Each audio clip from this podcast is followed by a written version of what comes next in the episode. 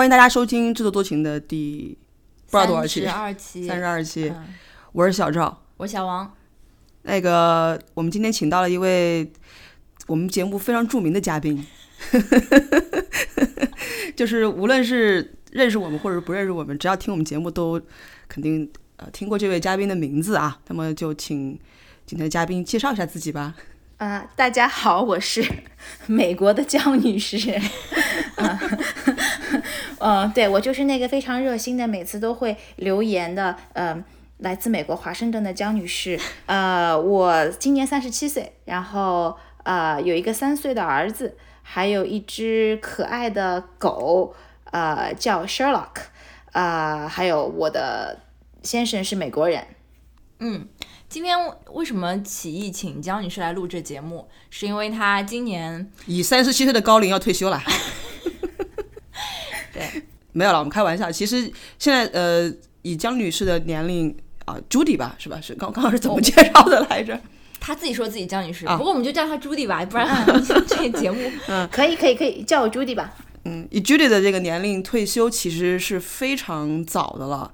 嗯、那我们今天就要来聊一聊这个呃三十七岁退休这件事儿。好，哎早退，早退，也不知道 Judy 的这个职业生涯是迟到还是早到，他反正是肯定是早退了，对吧？嗯，好，那我就来说一下。其实我我我也不知道，就是说，当别人来问我，呃，接下来这算是退休吗？就是这算是退休，但是其实我并不排除以后再工作，但是我是希望我以后如果再工作的话，呃，要么就是是自己很喜欢做的事情，那不给我钱我也去做。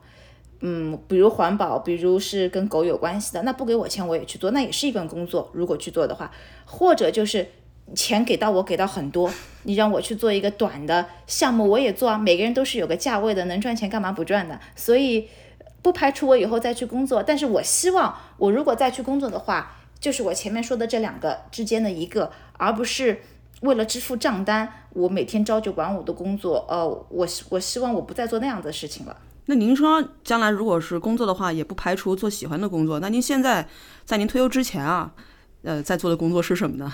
不喜欢的工作是什么？我现在在做的是在一个智库 think tank 里面做啊，就 DC 很多，就是华盛顿特区很多这种工作，呃，我并没有不喜欢它，OK 呃，只是我觉得我有我有更想做的事情。OK，、嗯，我们刚刚讲到说退休，但是这个退休就是现在有一个更洋气的词，嗯叫 fire。嗯，对，这 fire 四个字母是嗯 You are fired. Stands for what？呃，financially independent, retire early 嗯。那你刚刚讲说三十七岁这一年退休，你现在属于处在这个 fire 的哪个阶段？呃，我还有理论上我还有一个星期就就辞职了，然后两个星期我就离开美国，就是正式，嗯，反正就正式开始我的退休之旅了。那离开美国去哪里呢？啊，我去葡萄牙，啊，我就是今年三月申请了葡萄牙的退休签证，呃，所以我六月份就是拿着退休签证去，啊，然后我的先生和我的孩子也会一起去，就他们是比我晚一点点去，我会要在那边找房子什么，但是我们是一家人办了这个签证，所以会一起去。小孩也是退休签证。真的是那个退那个那个签证表格上那个目的，我写的是 retire。那你的儿子呢？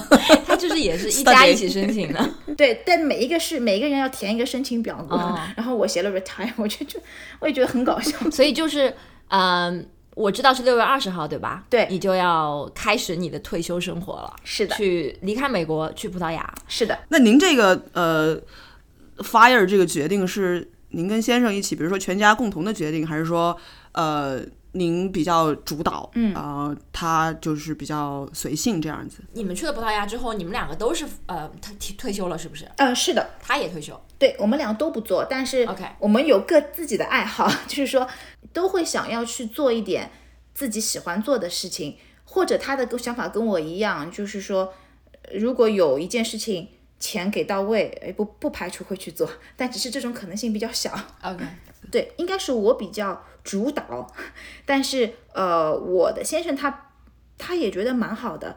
其实我们之前很早就想过要提早退休，这个本来就是我们的人生的计划之一。那可能以前想的是，比如说呃，再过十年，那就是差不多接近五十岁、四四十七八岁这样子退休，呃，就是以前的想法，嗯，但是疫情的话，我觉得。呃，疫情期间我比较难受吧，就可能我觉得我我生了孩子之后，我的状态就一直不是很好。就我我觉得我儿子比较难搞啊，但是可能其他人都难搞，只是我的忍耐力比较低。呃，所以我就觉得我活得比较痛苦。我觉得我每天都很累。就其实我上班是很轻松的，每天都在摸鱼，但是晚上我儿子睡觉之后，我就在哇，我就只能葛优躺，我什么事情都做不了，运动也没有运动，然后每天就是。就我觉得很累，我就不想再过这样的日子。但其实明明我上班也就是在上网，所以我我也不知道为什么，就是觉得我想改变一下我的状态啊。但是改变一下我的状态，我觉得比较理想的就是说，理想的是我儿子全天上幼儿园，我不上班，那我白天的时候去做自己想做的事情，而不是我白天的时候，因为还是要还是有一份工作在，还是要装模作样的坐在那里，还是要上网。所以我就是觉得，可能那样子的生活是我比较向往的。当然，我现在还没有去体会啊，也也许过几个月啪啪打脸。但至少这个决定是在去年疫情比较比较不好的时候，就是五月份、六月份，我的心情特别不好，我觉得我是有抑郁症的，只不过是轻度。就说轻度的话是比较 比较比较还是容易拉得回来。嗯，所以当时我是状态很差。那时候在家里就天天发火吧，夫妻关系也不好，亲子关系也不好，因为那时候美国的幼儿园是关掉的，嗯啊，后来才逐渐的开放，呃，当时就是面对面对着我儿子，我就觉得我要发疯了，所以六月份我们办公室就是自愿的，你想回来就回来，那我就说我回去，但其实我回去也 没什么事情，只是说我不想在家里，换一个地方上网，对对对，对，用公司的电。还好我要走了，说出来也没关系。你们俩好像很有共鸣，因为我其实因为疫情，我工作的一部分很大一部分的事情没有了，所以其实就嗯，你知道，就摸鱼吧。而且你离开美国是嗯比较决绝的那种，就是你现在还在卖房子。对吗？对我还在卖房子，可以说吗？这个啊，可以说，都可以说。我还在卖房子，就是就自己的房子要处理掉。OK OK。对自己的房子卖掉，但是还没有卖掉。就是我我以为房产市场那么火爆，我以为很好卖。呃，后来发现热闹就是别人 single family home 跟 town home 跟我 condo 没什么关啊，condo 就是那种公寓房，跟我公寓房没什么关系。唉，好苦涩。如果没有在美国华盛顿的这个听众朋友，可以考虑一下朱莉的房产。嗯，地段很好的，地段很好的，打个广告。那我听说这个 fire 有什么所谓的兽火，什么咖啡失火，嗯，海岸火、肥火 这些专有名词，能不能先这个稍微的做一下介绍啊？我们都一头雾水。哦，我就简要的介绍一下，因为其实我觉得很多人可以在当中游荡一下，或者你根据自己的情况会有点不一样。嗯，我觉得那个兽火其实跟现在的躺平很像。嗯，就是他是过一个很节约的生活，对物质，对，就是现在很流行的这 minimalist。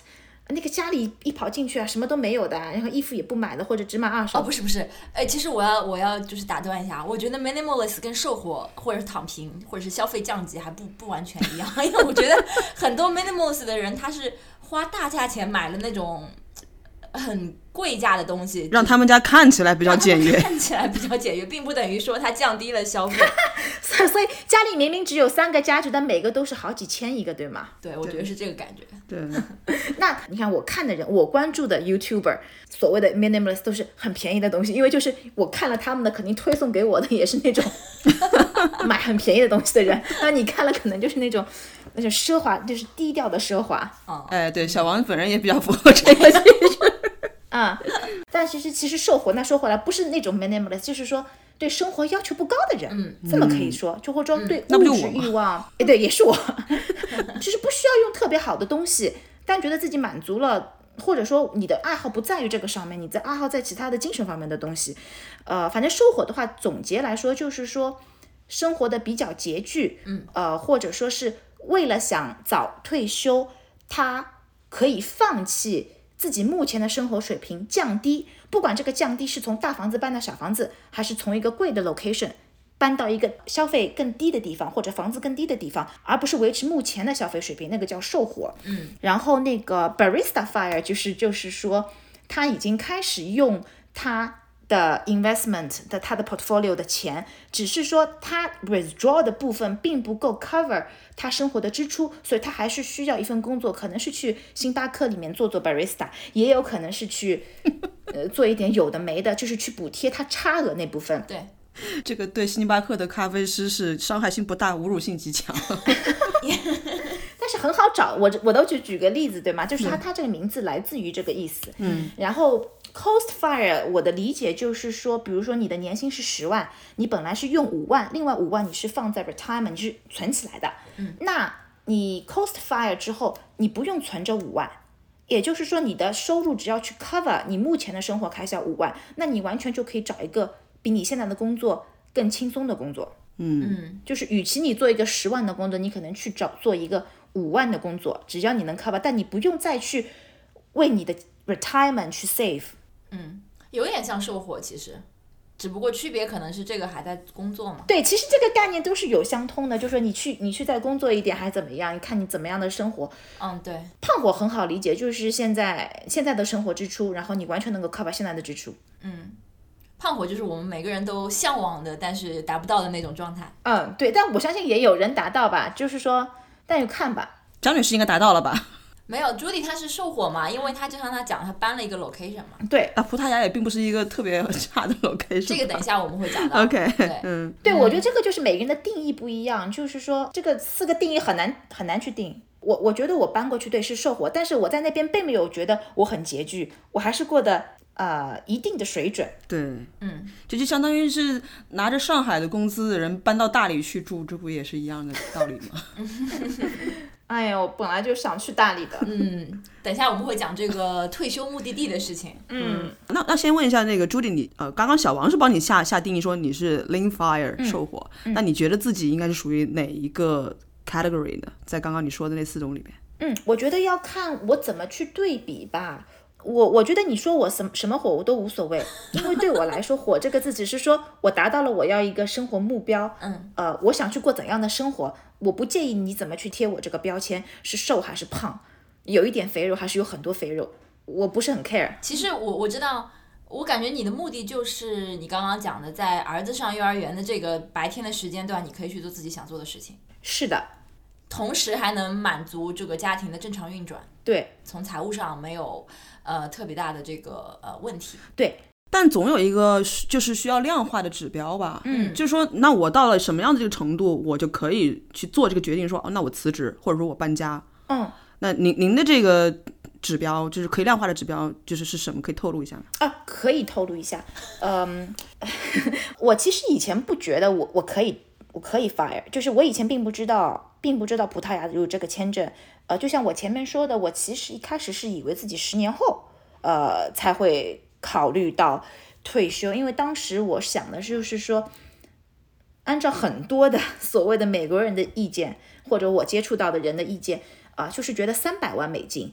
啊，是一个差不多 fire 的一个标准，然后三百万美金的话，它就不是售火了。per per family 吗？是指 family level 三百万美金。对 family 的话，很多人的定义是三百万 OK 很多人的定义，但是就是美国差异很大，贫富差距以及那个区域差距。savings 吗？是总的这个资产值是你的 savings 还是你的呃，就是所谓的可投资资产，包括是房产？不包括自住房。OK，不包括自住房的。但是我算的时候，我是包括自住房的，但但我没有到啊，我是包括自住房，是因为我知道我不想待在这里的。嗯，就说我的房子是要卖掉的。如果我的房子是要卖掉的话，我觉得应该把我的房子可以值的价格减去所有的税费啊，agent 拿的钱，以及呃那个叫什么 mortgage，就是最后我能拿到到手的钱，我是算进去的，作为我的个人的，我就是把它当成一个 net worth。嗯，但是理论上你要算的话，是应该算可投资资产。嗯，包括你的退休账户，就是美国那种很多的那种四零一 k 啊、IRA，呃那些退休的账户里面的，你以后才用到的钱，嗯，明白。也算是你的钱，嗯，因为是你是可以去去 withdraw 的。明白，嗯，那这是美国人的标准，他们觉得是三百万可投资资产。哦，我觉得三百万是是一些就是正常比较中产的家庭，可能是定义是三百万，但是现在有很多 Reddit 上那个年轻人二三十万就准备拎 fire 了。是想搬到越南去是吗？我也不是很懂，就可能他们可能他们看到的 YouTube 又是另外一个极端，比如说什么十五块钱吃两个礼拜，我我举个例子啊，我没有点那种标题，但是我知道是有一些人是觉得二三十万、四五十万他们可以零 fire，但是也有很多人可能在湾区，他们觉得他们的目标是七百万甚至一千万，这个 range 差别很大啊、但是我只能说我以前的目标。是差不多很多人认为的一个数字，就是三百万。这是在我以前认为啊、我可以很明确的告诉你们，我没有达到。嗯，但是我确实有七位数，所以我我当时计算的时候，因为我去年六月、五月就是 心情真的很差，所以很多人是说哦，我要达到三百万，所以我我现在为这个三百万去努力，哒哒哒哒哒。我是当时我就算的是我有多少钱，然后我嗯每年我可以 withdraw 多少钱，呃，不 exhaust 我这个 portfolio，然后我这个钱每个月可以多少，然后我去找哦哪些地方是我目前我现在六月份我就地可以退休的，我是哪里？所以当时我是这么计算的，嗯，你等于说是相当于一个倒推了。嗯对，因为我当时我我很难，我就我当时就是有点决绝，老娘就想现在退休，不管了，嗯啊，当然我觉得比较理智一点，还是应该仔细的算一算。但是其实，呃，如果当时状态差的话，你有没有想过，比如说你 take 一个 gap year，或者是 two gap years？但是他有儿子啊，嗯，所以他退休是为了儿子，是吗？我觉得有有儿子比较难，就是说家庭生活确实还是要有点 routine，就是没有儿子的话，我就是觉得啊，怎么样啊，我会活得很开心。这期节目要等到他儿子长大的时候，他再听听看。其实刚刚你讲就是 Ready 上面的年轻人的标准跟传统美国中产的这种标准不一样，其实也是归根结底是他们的每年的开销给自己设定的这个 lifestyle 的啊、开销的标准不一样。对是不是有一个这种什么神奇系数，就是说呃我的这个可投资资产是我的每年开销多少倍的时候，我就可以考虑退休了？嗯，就是当 Fire Movement 刚刚出来的时候，其实大家认为的一个比较，他们所谓叫 safe withdrawal rate，就是百分之四的年收益率。当然，这是 in addition to inflation rate。然后呃，你的 portfolio 就是你的可投资资产，就是你的 asset 应该是在你的年支出的二十五倍，呃，那你就是可以退休了。但是那个的定义是建立于在呃这个百分之四的 withdrawal rate 二十五倍，但是我是觉得说多一点肯定是比较好。嗯嗯。对。他刚刚讲那个分析那个什么什么什么 rate 的时候啊，还是流露出了这个自己金融才俊的这个。没有没有，我我是韭菜，但我真的是我真的也是运气好，就是去年六月份想想这么干了之后，去年六月份到现在一年资产确实又有增加。啊，感谢感谢感恩感恩，因为美国你知道一直在放水吗，美联储就股票还是相对来说比较好，所以我的资产全部都在股票里面。啊、我没有投资房，我全部在那个股市。股票，还有一小部分债券，嗯，一一小部分比特币，都是很高风险的这个投资。没有债券还还可以。比特币我就一万，我就胖顶了一万，就不会再去变了。胖顶这个，胖顶是什么意思胖？顶明白吗不明白啊。就是 at the most 是最多？At most，最多我放一万，对、哦，OK 对，但当然大大数大多数百分之九十九九十八，反正都在、都在股票。嗯嗯，所以钱上就算是钱上 ready 了，还有什么其他东西就是需要 ready 才可以退休嘛？嗯，我我觉得其实钱反而是最不重要的，哦，就是比如说像那个呃 Post File、Barista File，哎，其实到哪里你都可以找到工作的，嗯，都不缺，就是说只要你想做的话，其实很多东西你是可以都是可以靠自己双手靠劳动去赚所谓的你。你谋生的钱的，嗯，我是觉得这不是一个最大的考量。就像很多现在那个他们叫什么 digital nomad，、哦就很多 digital nomad 就在那个葡萄牙，就做做小网红，那些收入也可以补贴生活，他们也是够的。或者美国人交交 VIP kids，这些钱其实也是够的，并不说，并不说哦，我完全退休了啊，我一分钱也不去做。每个人不一样嘛，嗯，哎，你前面那个问题是什么？除了就是钱上 ready 之后，还有什么地方需要 ready？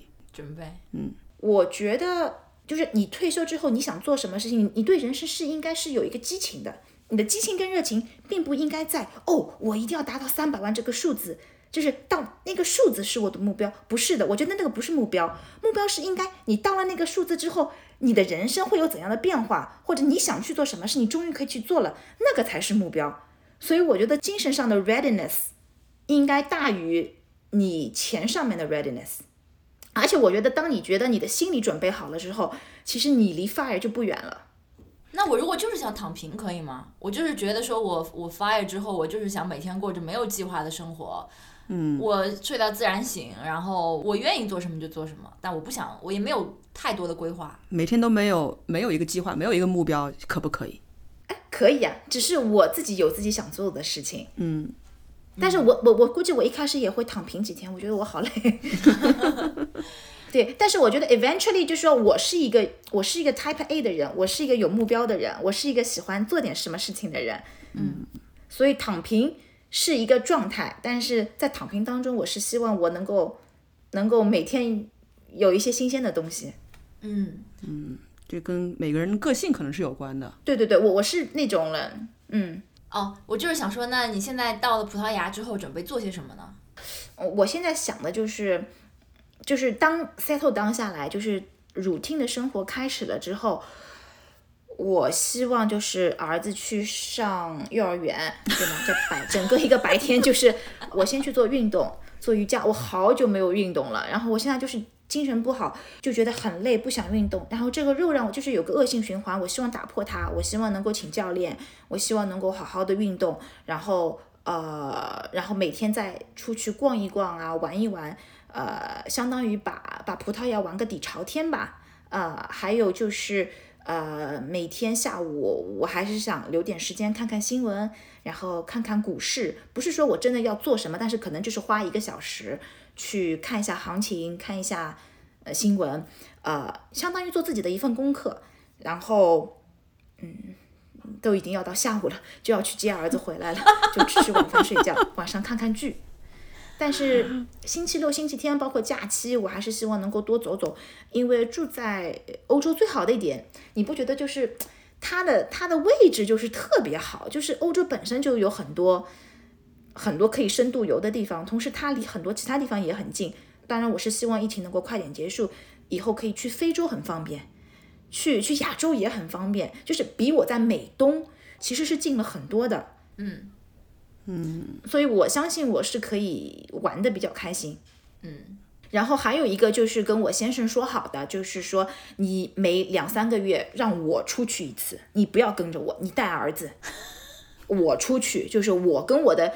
女朋友或者我自己，我需要两三个月，我出去那么一个星期，我需要那个时间。嗯，当然我也愿意说，我的先生，哎，你去玩，你您也赶紧的，我可以那一个星期或者那两个星期，我来照顾儿子。你带着儿子去玩，应该是这样。对，没有。其实如果他上幼儿园的话，我觉得不是很累。我我觉得我是希望能够有一个自己的时间，而不是我所有的时间都是家庭时间。嗯，啊，这是我的目标。然后我先生的目标呢，他呢是比较。他想写本小说哦，然后那小说的标题也写好了，叫做什么《Brianna's Ark》，主题呢是一个 sci-fi，但是是一个 sci-fi 框架下的环保，就是一个外太空一个种子怎么发芽，怎么去，就是我也不是很懂啊。我还我还以为是有有哪些种族有有资格上那个 Ark 呢？哦，是植物，是环保，是 sci-fi 的环保。OK OK，科幻环保。小说，OK，他想写，但是我不知道，就是我不知道最后会怎么样。但他号称写了个开头，嗯，但这确实也是需要他们这个 fire 这段时间，才能让他好好的酝酿这个故事的框架什么的。对，也可能酝酿就酝酿个很多年吧。嗯，反正他喜欢就好，我觉得无所谓。嗯，对，呃，其实刚刚我想问的是，刚刚听 Judy 这个 portfolio 也算是比较。算是一个比较激进的 portfolio，因为你说你没有投资不动产，都在股市或者是比特币上面嘛。嗯。那你有没有想过，就是最差的情况，比如说，嗯，突然一下你的这个资产由于这个全球的这个变化什么的，嗯，变得没有那啥了，大幅缩水。嗯。对，那这个时候你你们的托底的东西是什么？嗯，哎，这个问题很好。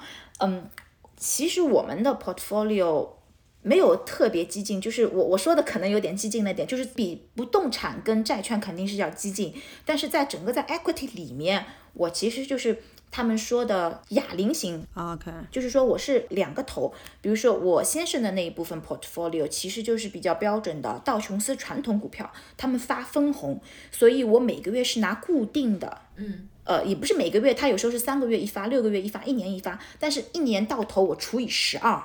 我每个月可以拿到手的分红是超过三千美金，嗯，三千出头一点，啊，那它是它那一个部分，就是比较保守的，就是波动比较小，嗯，呃，我那部分呢就是稍微激进点，我是比较投大科技，嗯，没有分红，但是我博的就是一个几年后的未来，capital growth，对的，就是几年或者十几年，嗯，大可比如说 Tesla 啦、Facebook、Google 这种，Apple 这种，嗯。所以，首先我觉得我不能说太激进，嗯，并没有全部都去买成长股什么的，嗯，呃，所以比如说在去年的时候，呃，他的 portfolio 是很差，因为那时候是受疫情影响，嗯，然后我的话是受益股，就是涨得很快，但是今年二月、三月、四月就风水轮流转，板块轮动，我的那一部分呢就涨得没有那么快，然后他的就起来了。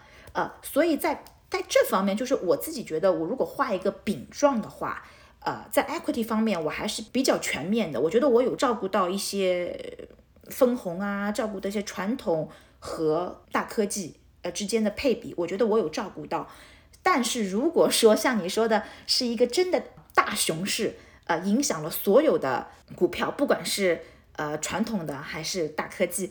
都影响的话，呃，那我觉得就是还是两个字躺平，因为美 美股就是传说中的牛长熊短，就是说有时候什么事情都不做，可能是最好的策略，呃，过个几年 也许又回来了。主要我一直以为江女士的答案会是上海还有房呢，上海的房卖掉了呀，我是亭子间间主，我卖掉了呀，哦，所以我 OK 我 OK 啊，但是我再退一万步讲。就是我觉得我很感恩，我的父母跟我先生的父母都都很支持我们，并且他们不需要我们去 support 他们，嗯，所以我退一万步讲，我我可以啃老，就我觉得呃养活我们这几口人，我爸妈跟他爸妈是做得到的，就是保底啊。但我不希望我沦落到这一步，因为我自己是觉得说，我不希望发生就是熊市很长这样的事情。但是如果真的有的话，我必须去做一些调整，我可以到时候多一点债。少一点股票，获得一些比较稳定的债券收益。当然，worst case scenario，我是真的是可以卖股票。我比如说，我我一个星期卖一股 Tesla，那我可以过三百个星期。啊，熊总变牛了吧？哦，熊还不变牛，好，那我每个星期再卖一股那个英伟达，我又可以再撑一百个星期。就是就是这是最不好的情况。但我只是假设说，真的熊起来的话，或者分红被 cut 掉，或者是呃发生一些倒闭或者怎么样的事情。呃，我是可以靠变卖一些资产的，就像说的去当铺一样。我确实是可以靠卖一些资产撑个几年，等到它变牛了，我觉得还是可以的。嗯，而且我觉得我这些钱其实就就相当于我有一个存款，对吗？如果有一个不幸的事件发生，我有存款，总比有些人吃光用光，他没有存款要好吧？嗯，当然。对您刚刚说到那个可以啃老，但是我觉得这肯定不会发生啊。但是在您这个考虑发药这件事情做这个决策的时候，有跟比如说呃老一辈的人、父母啊什么讨论过吗？嗯，讨论过啊。他们知道你将来有可能会啃老吗？啃老啊，他他们反正肯定是不理解。OK，但是不理解并不代表他们会阻碍我，他们只是觉得他们也想不通。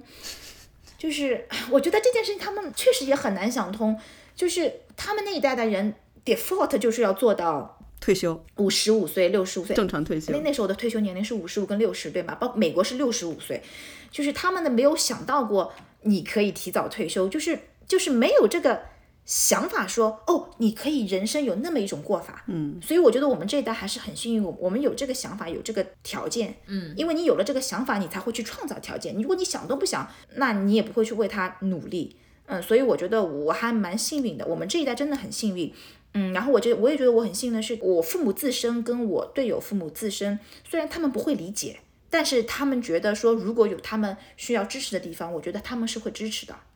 嗯，对，那他就是也没有说指望，因为像中国人传统的概念肯定是说养儿防老或者怎么样哈。那他在您的描述中，他们没有指望您给，就是在他们养老的这个过程中 做出一些贡献什么的，就是比较自给自足。我我觉得我我爸妈一直是很开明的那种人，啊，我觉得我很幸运就碰到这样的父母，他们从来没有觉得我一定要陪在他们身边，或者他们老了回到他们身边。嗯，呃，我觉得当他们知道我以前。要想出国的时候，他们应该就是准备好了，他们养老是要自己去面对的。嗯嗯。但是当然，我还有一个 concern，就是我父母年龄比较，他们他们也是年纪很大才有的。我我也是希望我 fire 之后，呃，他们随时随地有事情，我也是希望我能够随时随地可以回去。嗯，对。呃，如果说我在呃没有工作的情况下，其实相对来说还是很容易的。是，因为呃，朱莉跟我年纪差不多大，我也三十七岁啊。嗯。因为我我人在澳洲嘛，那我觉得摆在我面前比较困难的一个事情就是我会考虑到将来他们，且不说是养老吧，觉得他们有个病啊痛啊的需要人照顾的时候，这个这个是一直在我心里比较大的一个负担。当然，我觉得朱迪更加他比我更加难的一点就是他还有一个儿子嘛，对吧？那上有老下有小这种中年人的困境，他没有在比如说成为你发尔路上的心灵上的绊脚石嘛？比如说呃，他们怎么办？没有哎，因为我觉得第一方面，我我心比较大，就是这件事情还没有发生，我可能就还没有去想太多这件事情。我是那种人，就是就是呃，事儿来了再说。王王同学知道我，我是比较粗暴直接的那种人，嗯，我没有想太多这方面的事情，但也有可能是因为我觉得我的内心在告诉我，我不敢去想，因为这个是太太可怕的一个画面。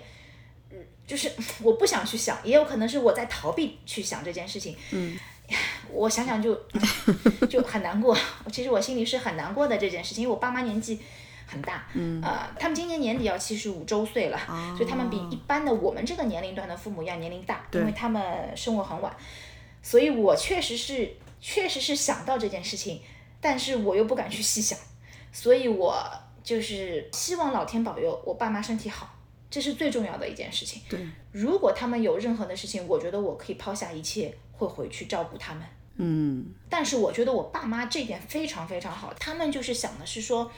嗯，有一些，比如说新闻报道，就是说很多中国人是钱都是用在死之前的那三个月，用尽了什么百分之八十的自己的积蓄，就那种你知道，就是，但是我爸妈就是那种哦，如果我们真的有什么事情，你不要让我们插管啊什么什么的，就是让我们走。如果说是到了那种地步的话，嗯嗯，不用用那种强行的让我们维持生命的那种治疗方式，嗯，对，就是我觉得他们是很开明的人。但是如果有生什么病，我会很难过，我觉得会回去照顾他们，但并没有阻挡我去 fire。嗯，相反，我觉得 fire 的一部分就是因为我想有一个自由度，是我可以随时回国去照顾他们。比如说我每年可以七八月份整个在那边，如果我儿子上学的问题，我可能可以夏令营去，或者说我到时候随时就回去住个一年半载也可以啊。嗯嗯，那刚刚讲的主要是上一辈的养老问题。那么，嗯，你儿子的这个教育问题，因为很多像国内的家长，传统意义上大家认为美国是全世界教育资源最好的国家。那现在等于说你们是搬离美国，嗯，去葡萄牙。那么相对来说是，嗯，在传统意义上我们不太了解的，从教育方面，他的这个教育资源怎么样啊？等等，包括未来的这个就学的这种前景啊什么的，包括他娶媳妇儿啊 什么的，都都不是很了解。那么你是怎么考虑，或者说你有没有考虑这一点？还是你觉得这是我儿子的事情，他自己会去 figure out？十八岁你就滚出去。嗯，我对我的儿子的目标说出来不怕你们笑话，我就是希望他大学毕业的那天就是他躺平的那一天。哦，当然我会完全尊重他，但是我对他的目标就是他他可以毕业，就是就是可以躺平，所以我并没有说哦，他一定要去读什么什么大学，因为就是我不知道为什么国内会说啊，小孩一定要读怎么样怎么样大学，因为要跨一个阶级或者要保留，我就我不懂为什么你要给自己家里贴一个标签，说你是什么阶级，就是你活得快不快乐跟贴这个阶级是没有关系的。当然，我承认钱越多是越好，但是钱一定量的时候，你就是快乐的。就是说，再上去的话，我不知道这个有底吗？所以其实我不是很理解这件事情，阶级不阶级。但可能也是因为我不在国内，就是当你不在那个环境的时候，你也不能去理解他们为什么要去卷。反正我是不理解的。我就觉得为什么为什么我们人一定要工作呢？就是为什么呢？如果你的工作是创造一些，那架不住你儿子自己如果想工作呢？他要想那好呀，嗯，世界上不应该都是像我这样子躺平的人了呀，否则社会就不进步了。所以我觉得像我这样的人有一点点缀就可以了，嗯嗯，但也不能每个人都像我这样子。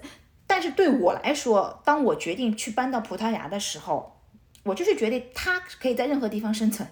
我当时就是想，可能考虑去大理，那他在大理就是可以读那里的那个幼儿园跟小学、中学、高中再看吧。然后葡萄牙，那现在我们就是去上葡萄牙语的学校，我也没有钱，因为我之后的收入三千一个月，并不足以支付。房租加国际学校，所以我是不准备让他去上国际学校的。所以他以后上的学校就是葡萄牙语里面的可能比较好的学校，私立，因为比较便宜。国际学校的学费在那边也是葡语学校的两倍。呃，公立呢？公立，公立，我听到一些 horror story，我我不知道我我是不是 comfortable，就是呃，我这个可以等会儿再说。就是有一些不好的地方，因为每个地方都有好过不好。但是对于他的教育来说，哦，我是希望他最重要的做一件事情就是。就是一个通识教育，呃，就是一个文史哲要理解好，还有就是一个关心别人的能力，一个共情的能力。因为我自己觉得我这方面做的非常不好，我的 empathy 非常不好。我觉得我们中国人的教育里面肯定是缺了这一点。我我希望他有很好的共情能力，啊，然后就是三观比较好，呃，做一个很正直的人，这是第一点。第二点，我希望就是说他可以有个理财的能力。我觉得这也是我们缺乏的。不单单是中国人，我觉得可能很多人，因为我们学校里从来没有教过我们理财，甚至于我觉得去大学里面学经济的人，他会不会自己理财？我觉得是不是两方面的事情？对，我不懂啊，因为我不不没有学经济学，因为学经济学跟你去理财，我觉得是不一样的事情，这是我的理解。我希望就是说他能够学到的东西是，如果学校没有的话，那我会给到他，呃，理财方面的教育应该是从小就开始的。因为你只有能理财了，你自己以后才会守住财，或者说你可以让自己过得更舒服一点。然后第三个，可能我有点强求他，但是我自己现在想的是，我希望他不要生孩子，就是就是在满足我以上三个条件的情况下，那我觉得他就是妈咪的来自妈咪的计划生育。对，就是我的，在在我的就是想法当中，如果他能够做到呃不嗑药，呃三观正。嗯，我的公婆跟我的父母如果有多余的钱留给他的话，我希望他能够大学里读他自己喜欢的专业，或者不读大学也 OK。嗯，因为他大学毕业之后可以找一份呃维生的工作，或者他就不找，他想躺平，只要他能喂得饱自己，我觉得问题不大。因为他前面说了嘛，他没孩子，又会理财，我觉得问题不大。我觉得这个，哎，我是认真的呀。我朱莉的朱姐的这个计划已经比中国绝大部分的这个父母都 计划的周详了。就为什么要生孩子呢？对，那个不是为了这个延续什么人类的什么文明吗？这么多人要去维续，不差我们一个，不是吗？人人都像你这样想，所以就会少子化。对，一方面是这个，一方面我觉得太多人了，其实也也不是很环保。哎，算了吧。哎，其实我觉得你们家本身就有这个嗯比较全面的通识教育的环境，因为你自己是学呃文科背景出来的，然后你先生是学理科背景的。嗯，对的，其实。哦呦，文理双修啊，可以来一个家里大学了。嗯，但我其实不行，我我觉得我我的文科基础其实很差。我当时选文科，你知道的呀，因为我数学好呀，我就想在文科里面 拼数学呀。我选文科并不是因为我语文好，你又不是不知道我高考几分。我也是这样的呀，你你知道我高考语文分数的呀，我不行的。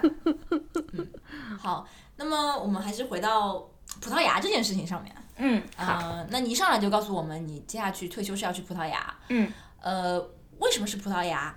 你之前还没有考虑过别的可能的退休地，或者是在美国有没有可能在别的地方，不是在华盛顿，或者是其他州，或者包括中国？呃，你是怎么想的？最后怎么选择了葡萄牙？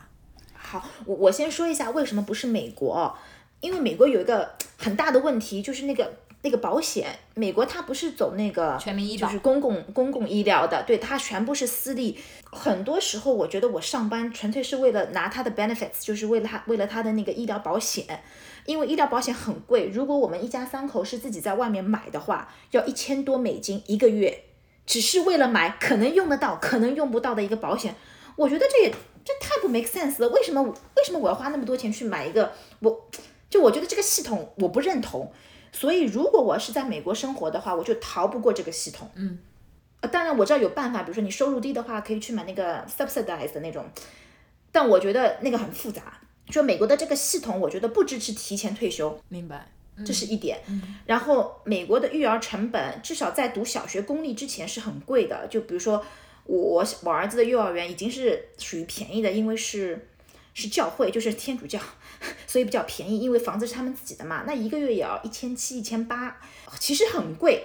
据说育儿的成本很高，加上那个前面说的医疗保险，这两个，我觉得在让在美国像我这个年龄段退休变得很难。所以我是 ideally 不想在美国退休啊，现在这个阶段，但不排除我以后回来，嗯，啪啪打脸，我不知道，但我现在是不想的，因为这两个成本太高了，我我基本上三千美金很难去 afford 我的开销，除非我搬到一个很乡下、很农村的地方，但我不想我的生活是那样子的，就是我还是希望有点人气的，因为美国实在是贫富差距很大。你说我一定找得到一个地方三千美金我够吗？我觉得我也找得到。对，就好像那种 nomad land。对啊，我生活的 mayor of East Town。我我生活的素质降到很低，有有意思吗？我至少我是不想这样子。OK，那我就眼光放的长远点。这个世界那么大，我们为什么不出去呢？那我当时就想的是，其实我最 idea 里是希望能够找到一个说英语或者华语的国家。为什么文化相同？这个太重要了。不管是你是吃还是交，呃，交交心的朋友，太重要了。文化跟语言就是相通的，啊，那我当时就考虑的是大理，啊，大理是因为我很早就去过，但是那是十几年前的大学里面的回忆，当时回忆很美好。但我不知道现在怎么样。但是从我现在的朋友跟我自己关注的那个新闻来看，至少我看到的是，它有很多。全国的嗯奇人，我觉得可以在那边碰到，呃，做自己做农场啊，自己做一些手工艺品，我觉得有很多很多很神奇的人，我很想去跟他们交朋友，很想去认识他们。至少我听说的跟我看到的是这样，当然我不知道现实现在怎么样。嗯，还有就是那边的开销也是不大，我就可以嗯租一个那种少数民族的院子，不是在他们最那个最有名的那个 Old Town，就是在那个旁边的小村，但不远的，你知道。租一个，那一个月几千啊，我觉得很有意思。然后就基本上过的就是那种春暖花开的日子，因为那边天气也很好，气候也很好，我觉得是是很完美的。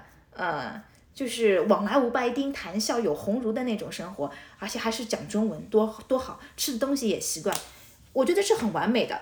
同时，它有一个非常符合我理念的，呃，创新型的，很不体制内的学校，可以让我儿子去。去快快乐乐的过他的童年，从幼儿园一直到小学五年级还是六年级。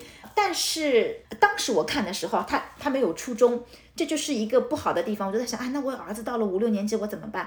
当时我有去问了别人，嗯，初中怎么办？有的人就跟我说，初中回昆明，或者是初中去那个泰国清迈，或者初中回到北上广。所以当时我觉得大理的一个不好就是说初中怎么办？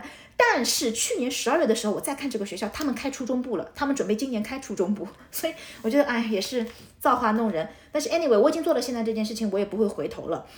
呃，还有一点就是医疗。呃，其实我是 OK 啦，但是我队友有一点基础病，所以他对医疗的要求比我对医疗的要求要高，而且，啊，就是说，对于一个没有在中国住过的人，他其实对中国是有一个偏见的，嗯，他会觉得说啊，我们美国的医疗是世界第一的，中国的医疗不行的呀，你看呀，你抽血就是在医院的走廊里抽，这怎么行啊？就是他会有那种那种队友怎么讲上海话呢？就我就就觉得，我我有次生病，他陪我去看，他说我的天呐，你们怎么抽血就在就在当中一个地方走廊里面，你坐下来就被他抽了，这不都不是在一个房间里面这样卫生吗？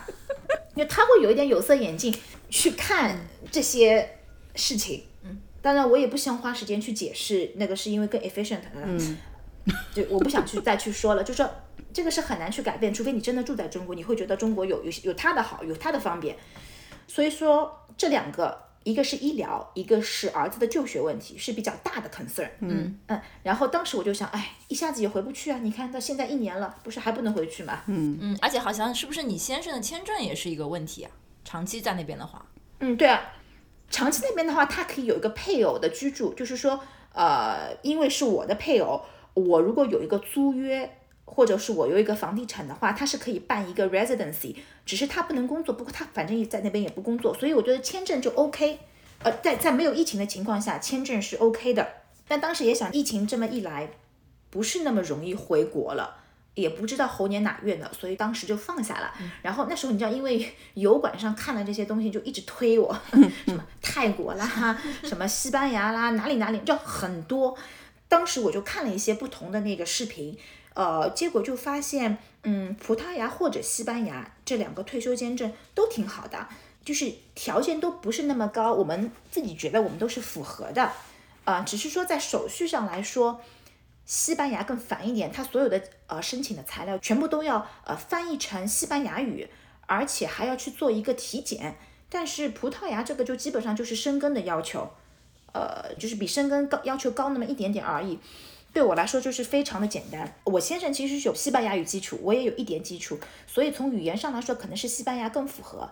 但是当时我就去问我很多的欧洲的朋友啊，包括住在西班牙的朋友，就发现住也不是那么美好。就比如说西班牙，它是非常的分裂，就是它每个州之间，就是每个省份之间差异很大。就一个州你去打了你的 vaccine，你的小孩的那个针，到了另外一个州他不认，你还要去搞很多 paperwork。再比如说我的朋友那时候是住在。嗯，加泰罗尼亚，结果他上学的所有的 paperwork 全部都是呃 Catalan。他说，哎，你们能不能给我西班牙语？学校是拒绝的，就是太太地域化。我们加泰罗尼亚是一个独立的国家。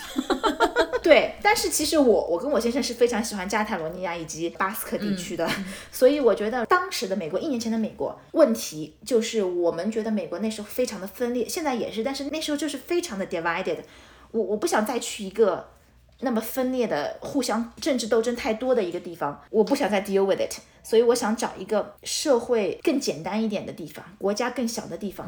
哦，我觉得，我觉得葡萄牙是是 check 这个 box。嗯，虽然它有它很多的问题以及语言不通，嗯，但当时我就比较下来，可能这几个里面，我就想去葡萄牙。嗯，那你现在最后决定是去葡萄牙，是会在里斯本周边吗？嗯，对我第一年或者第二年，呃。肯定会在里斯本市中心，因为我想体验一下生活。然后我以里斯本为 base，去它的周边的地方都去绕一圈，呃，看看学校，看看房子。呃，最终就是第二年或者第三年，我会想搬到郊区去，因为毕竟我不需要呃一个市中心的工作，我觉得我没必要住在市中心啊。如果住在郊区的话，房子会大一点，会有点空间，我觉得挺适合家庭的。嗯嗯。那么这个。神奇的退休签证，它是什么要求啊？就是我们对普通人来讲，谁谁都可以去吗？还是是不是一个还比较容易达到的？啊，很容易达到，因为它虽然叫退休签证，它其实是有两种人都可以申请，一种是纯粹的你不工作的，你完全靠你的退休收入，可以是呃，我们这里叫 Social Security，英国是叫 pension，对吗？可以用这个收入，纯粹的所谓的退休金，或者啊，你就是可以用你的嗯，就是被动收入。或者你可以用你的网红收入，就是 remote work，呃，你可以为一个美国的公司工作，但是你的钱打给你，只要你不是在葡萄牙工作的，你都可以申请。但是西班牙的那个签证是不能 remote work，你一定要用纯粹的 passive income 被动收入。那他政府就是不指望你给他交税喽？哦，交税，他啊，对，这个我要接下来说，就他的那个标准非常低，只要符合。葡萄牙的最低收入线，你就可以去申请。那它的最低收入线有多低呢？就是一个月六百五十五欧。OK，这个其实非常低。嗯，但是你不能那么低，你去申请，你也可能会被拒。所以我觉得大多数人去申请，肯定还是超过这个一点五倍以上才会去申请。嗯，否则我觉得有点就是葡萄牙没那么便宜啊。如果你真的是一个月就赚六百五十五欧元的话，其实你活不下去的。嗯，呃，所以它的标准很低。嗯，你去申请的话，还是只要你是符合这个标准，不要就是六百五十五，而是比如说一千多欧一个人，你有这个收入的话，那我觉得签证下来是没问题的。但是，那他看中了你的什么？就是前面你们问的这个问题，就是他会把你的全球收入征税。嗯，也就是说，我在美国的收入，呃，理论上 dividend capital gain 都是要在葡萄牙交税的。然后他们的税率还不低。其实他们的税率单单从他们的税表来看，是比美国高很多很多的。八万欧元以上那部分的缴税是百分之四十八。哇，那非常高，非常高。嗯，对，非就那部分就是他们也是那个那个那个就是那个对阶梯型的阶阶梯型的 sliding。但是他们为了鼓励所谓的那个退休人员，他们有一个 program，他们叫 NHR Non Habitual Resident Program。呃，你在那边成为他们的新的居民的前十年，呃，分红的收入不用交税，pension 的收入只要交百分之十，但是 capital gain 是一个固定的百分之二十八。所以如果我是 live off of my dividend 的收入的话，我这十年是不用交钱，呃，是是一件好事情。但如果我要卖了我的股票，那我的利得税就是还是要交百分之二十八。但我觉得我我心甘情愿 去交这些钱，啊，因为我觉得我得到了很多，比如说他们的居民，包括我这样子的新移民，也可以去他们的社区卫生中心注册，呃，卫生号码，我是可以享有他们的公立医疗的，只是说我还会去买一个私立的保险，是因为那个要排队。明白。我有这个条件，那我就去私立医院。但是退一万步说，如果我没有这个条件，或者我以后不想付私立医疗的钱，我完全可以用他们的公立医疗，只是说我要排队。嗯嗯，这可能跟你们一样，就是说公立的，你可能一个手术你要排个几个月。嗯，是的。如果是不急的手术的话，可能要排个几个月，甚至一年或者两年都有可能。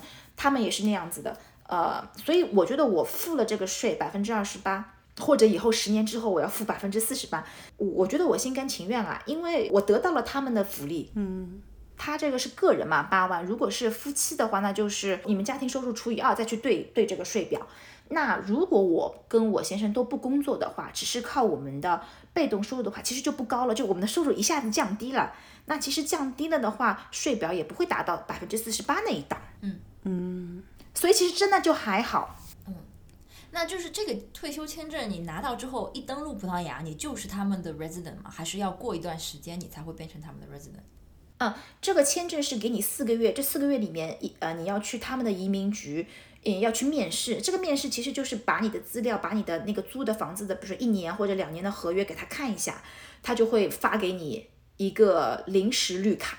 呃，那个临时绿卡是应该是两年，两年之后你再去续，就是每三年续一次。啊，你住满五年就可以申请公民或长期居留。你去 pass 一个 A2 level 的葡萄牙语语言测试，A 一是最 basic 的，A 二就是比 A 一难一点点，但也是属于比较简单的。你过了这一个语言关之后，你就可以申请一个长期的绿卡，或者你也可以去申请公民。你也可以住在那边很久，你不去办，只是你每三年去续，那你也是可以的。就是相对来讲，这每一步的这个进阶都不是那么难的。对。只要拿到这个退休签证之后，每一步应该都是能达到的。呃，嗯，如果你想留下来，肯定是能达到的。只是说申请公民，他又要去排队，因为他要审核你的材料，就比审核居民要难很多。呃，据说会 take up to a year，或者是更长。但是如果我们是住在葡萄牙的话，我觉得也不需要去申请公民。呃，但是我可能还是希望，如果我们三到四年之后还是喜欢葡萄牙的话。呃，确实也可以考虑我们三个人当中的一个人变成欧洲公民。他这种签证是面向全球无国界的开放吗？还是只向某些西方发达国家开放？呃，面向全球开放。那为什么中国人没有成为？就是他没有成为中国人？这就牵涉到，对，这就牵涉到一个问题，因为中国有很多的所谓的移民中介，他们在中国推销。葡萄牙移民的时候，他们推销的是一个叫做 Golden Visa 黄金签证。为什么他们推这个呢？黄金签证是在那边买一套五十万欧元以上的房子，这么便宜？那你在买房子的时候，你就是给中介赚了很多的钱，因为当中你要买房子要各各种 paperwork。他们推销的是这个投资移民，嗯，所以你听到的就是哦，葡萄牙有个移民，那你你中文输入进去看，看到的就是 Golden Visa 黄金签证，你不知道他们有一个退休签证哦。好嘞，嗯，所以很多中国人不知道福利啊，福利。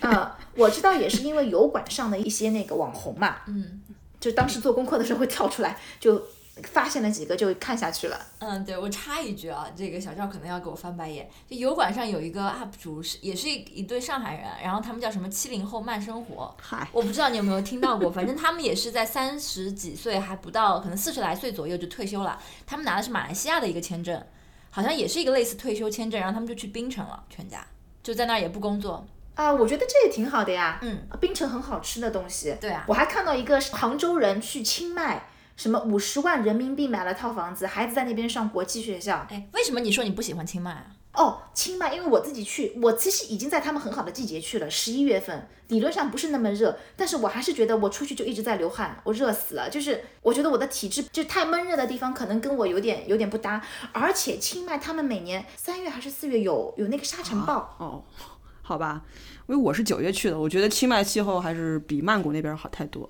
啊，比曼谷好，对比曼谷好，因为毕竟山啊什么的。但是我我觉得我是还是希望能够天气更加宜人一点，可以更多的做一些户外的事情。嗯清迈是 OK 的，只是说它绝对不在我的首选的几个里面。嗯，嗯，是哎，首选的那些 list 葡萄牙、西班牙、葡萄牙就三个，就是也没考虑过澳洲呗。澳洲太贵了，我觉得。澳洲是签证问题啊，嗯，对，澳洲跟新西兰你知道的，我其实一直都很喜欢很喜欢的。嗯，但是我我不知道签证的问题。嗯，是的。就是签证绝对是要一个重要，因为我不想投资移民，呃我也不想去经营一个什么东西，我实在是我懒，我不喜欢搞这种东西，我就喜欢简简单单能够让我过去住，那我会去住。当然具体比如说三千刀可以住在哪里，这我也不知道，但我肯定相信肯定找得到。嗯，那我如果去昆士兰的话，肯定找得到，你说呢？昆士兰很热的。没有。干热我不怕。OK，对，其实澳洲，嗯，对，有有一些不符合你前面讲的那些要求的，就是一个签证，我觉得是最最大的一个阻碍吧。对啊，签证就直接直接 deal breaker 了呀，不用考虑了。是更多精彩内容，请听下回分解。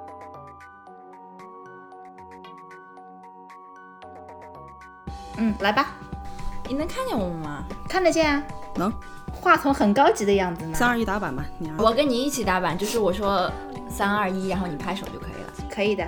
三二一，好，差挺多的嘛。对，他在美国嘛。哦，OK，好的，就是为了后面调音轨把它同步，就是说。可以的。原来你们是单独录音的，就是音轨是单独收的。朱迪，那就这样开始喽。可以呀、呃，今天很高兴作为嘉宾参加制造多哎制造制造多情对吗？制作多情，我是很想去的，但我怕以后以后也是发身份证怎么办？这句话就不要剪进去了。嗯，不然这个就不行了，现在就不考虑了。你知道现在外面这个情况不行的呀，对吧？我我的狗在趴门，我可以把它放进来吗？可以啊，可以啊，可以啊。等一下，